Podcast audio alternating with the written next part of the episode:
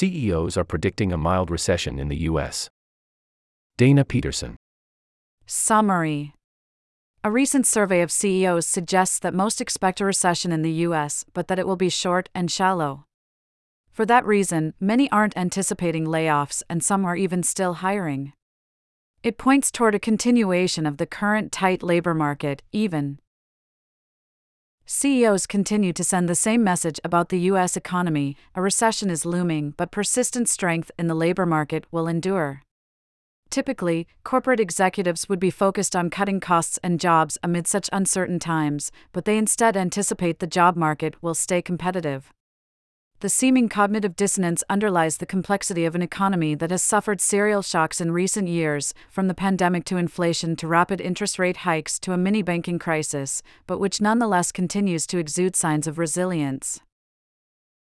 The CEO confidence measure published by the Conference Board, where I am chief economist, reveals that for the fourth consecutive quarter, the world's top executives overwhelmingly anticipate a U.S. recession over the next 12 to 18 months but they expect it will be short and shallow, with limited global spillover. An outsized 87% of CEOs envision this scenario, according to the survey's second quarter iteration, while only 6% anticipate a deep recession with global spillover, and just 7% expect no recession at all. CEOs' general pessimism continues to weigh on the overall gauge of confidence, which at 43 is little better than the lows achieved during the worst of the pandemic. The Conference Board measure of CEO confidence is a quarterly survey conducted of nearly 150 CEOs in partnership with the Business Council. Respondents are members of the Business Council, and a reading below 50 reflects more negative than positive responses to the survey. In past quarterly surveys, CEOs indicated that they expected that the Fed's anti inflationary efforts would drive this brief and mild U.S. economic downturn. CEOs continued to say they support the central bank's aggressive rate hikes this quarter, even amid clear expectations of recession and an ongoing banking crisis. Indeed, 82% of CEOs think inflation should be the driving force behind the Fed's monetary policy decisions. CEOs ranked other influences on Fed policy as being far less important, including the tight labor market, 49%, banking stress and the potential for a credit crunch, 43%, GDP growth, 28%, and debt limit uncertainty, 1%. Given that common gauges of consumer inflation hover well above the Fed's 2% target and the risk of elevated inflation expectations becoming embedded, this view makes sense. CEOs appear to be taking the lingering banking crisis in stride and largely do not view it as likely to trigger a major recession or even help cause one at all. Asked in the survey about different responses to the crisis, only 28% of CEOs say that they are increasing their own company's liquidity, and just 17% are altering banking relationships most CEOs are examining relationships as opposed to taking drastic measures to shield themselves from residual crisis fallout. 62% of CEOs are examining relationships with their banks, 28% are examining their own risk management, 33% are examining their customers' liquidity adequacy, and 30% are examining their suppliers' liquidity adequacy. The U.S. economy's dire outlook notwithstanding, CEOs continue to believe that the labor market will defy expectations and remain largely afloat.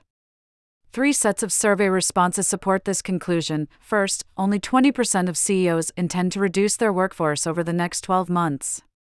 A surprising 33% expect to continue hiring, and a sizable 46% anticipate no changes in staffing.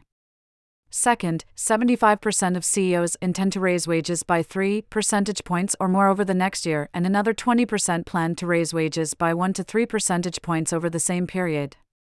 Meanwhile, a total of only 5% either anticipate no changes in wages, 4%, or aim to cut wages, 1%. Third, and finally, only 9% of CEOs expect no difficulty in hiring qualified workers, meaning 91% expect some or great difficulty. Labor shortages are the key difference between the outlook today versus prior downturns. Additionally, labor shortages are why CEOs anticipate the recession to be short and shallow. Missing workers, strict immigration policy, and, most critically, an aging workforce are creating an acute shortage in the supply of workers even as demand is likely to ebb in some industries over the course of this year.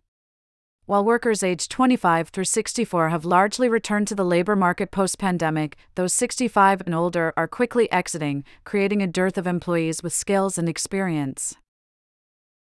This backdrop makes CEOs' responses somewhat easier to interpret, with CEOs falling into one of three camps. In the first camp, a significant share of CEOs are still hiring workers to fill roles vacated by retiring baby boomers. Those positions are most prevalent in industries requiring in person work, including in healthcare, child and elder care, hotels, restaurants, and travel.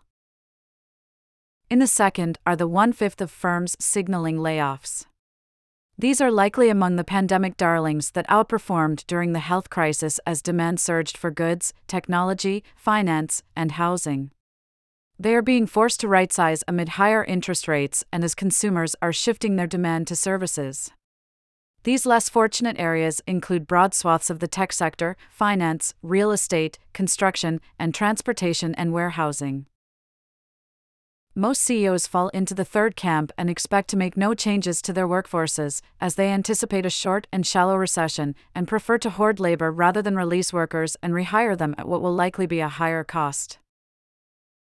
This CEO behavior underscores the difficulty firms face in maintaining a skilled workforce even while staring into the maw of another recession.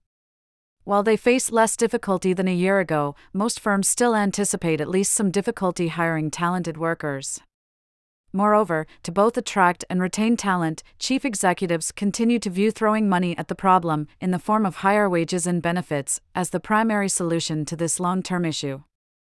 As raising wages and benefits indefinitely is unsustainable, many firms are turning to automation and digital transformation to fill the gap created by the constrained worker supply. So, do CEOs' sentiments regarding recession and the labor force make sense? Yes.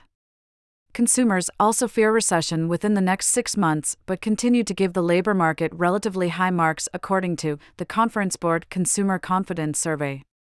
Additionally, the Conference Board U.S. leading economic index has signaled recession in the U.S. starting right about now for more than a year, yet the current economic index remains buoyant due to strong labor market components. Even financial market pricing for Fed rate cuts to commence this year, despite stubborn inflation, suggests that investors expect recession. Nonetheless, that projected easing is comparatively minor, pointing to a short and shallow recession facilitated by continued labor shortage related tightness in the labor market.